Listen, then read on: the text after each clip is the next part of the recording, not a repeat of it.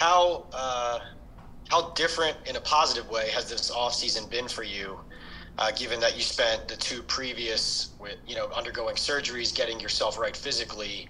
Is it a refreshing offseason now for you to go into this uh, healthy, and how is that impacting you positively? Yeah, definitely. Just over the, the first part of the offseason, being able to run and jump, do O line training is something I'm not used to being able to do after the first two seasons. So hopefully that translates well during the season. Thanks. Yep. Art Stapleton. Hey Andrew, uh, now that you know you're going and you've been through this dance before going into the off-season program, have you changed your approach at all? I know obviously you just mentioned you know you're rehabbing the last two years, but what do you need to get out of your off-season right now to be ready for for the summer, and how has that changed for you? Uh, you know, at this point in your career. Yeah, I would say the biggest thing this offseason, just working on strength, um, especially upper body strength, just being able to sit down on some of those bull rushes. Sometimes you get out of position and you need brute strength just to be able to sit it down. So been working on that and then just staying on top of ankle mobility, hip mobility, stuff like that um, to keep mobile. Thanks, man. Yep. Patty Traina. Hey, Andrew, can you hear me? Yes, I can. Thank you. Um, Andrew, given uh, where the offense was last year, I mean, it surprised a lot of people. What do you, I know it's early, but what are your expectations this year for the offense and particularly the offensive line and yourself? Yeah, this is going to be a new combination, a new group every year. So the first thing, uh, just getting down the playbook, making sure communication is top notch. Everyone needs to know the play, know what to do, know where to go, and then just building camaraderie um, as a unit um, and getting ready, you know, for mini camp and the things coming up this season.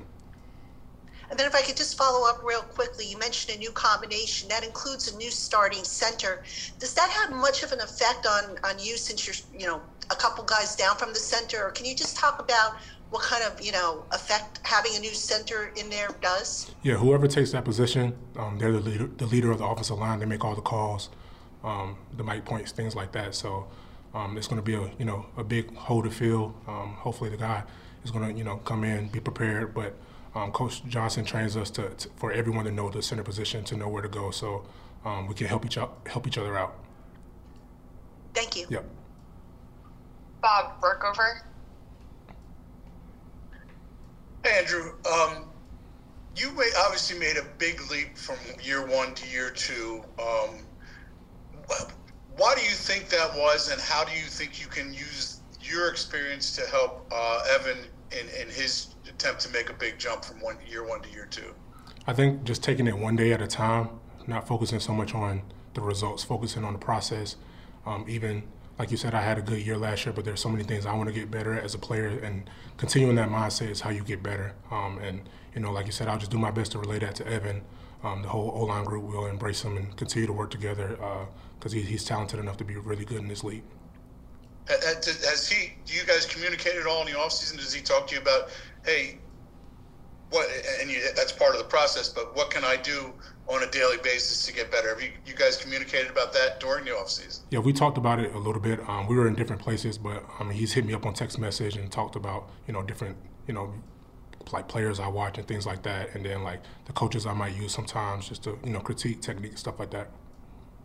And, one other thing I wanted to ask you, so you have this strange thing of where you rated one of the top offensive tackles in the league, but the offensive line as a whole is, you know, it, obviously it's somewhat subjective, but has never really been rated very high. How much uh, does it bother you that the offensive line as a whole has not yet come up to where your level of play uh, is? And, and how, how do you feel about the ratings that are out there from last um, year? I know it's going to be different. Yeah, obviously, um, we want to be the bell cows of the offense. Um, and I think that starts with me. Um, I think if the whole unit is not playing well, then what I'm doing doesn't matter. Um, we have to be good as a unit if we want to win and go deep into the playoffs.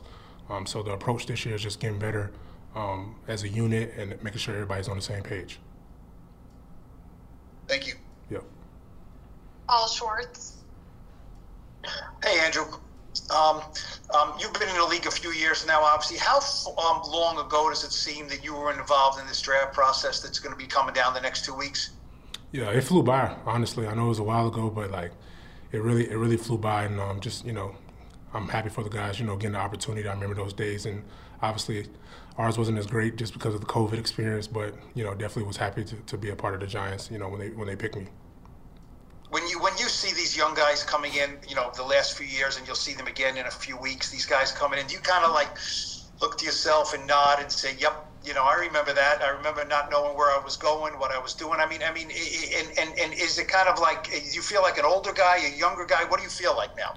Definitely starting to transition, you know, to the vet mindset. Um, I think I've done a good job of handling my business, but the, the next the next step is being more vocal and you know bringing more guys with me. Thank you. Yep.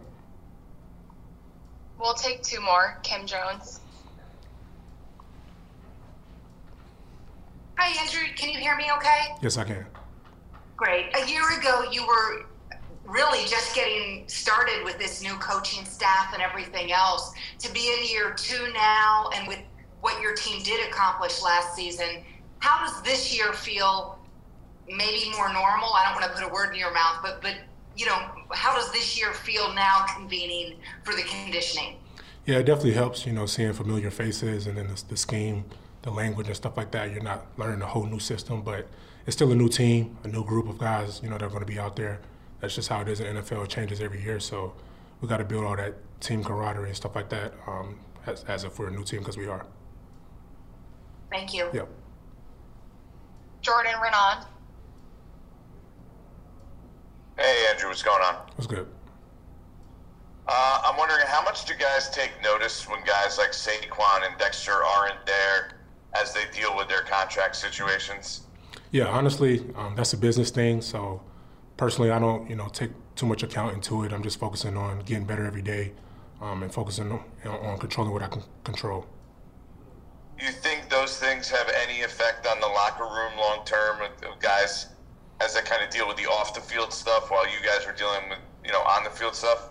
I don't think so. This is my first time being a part of something like this, so we'll see how it goes. But like I said, just focusing on you know getting better each day, and those guys will get here, you know, when they get here.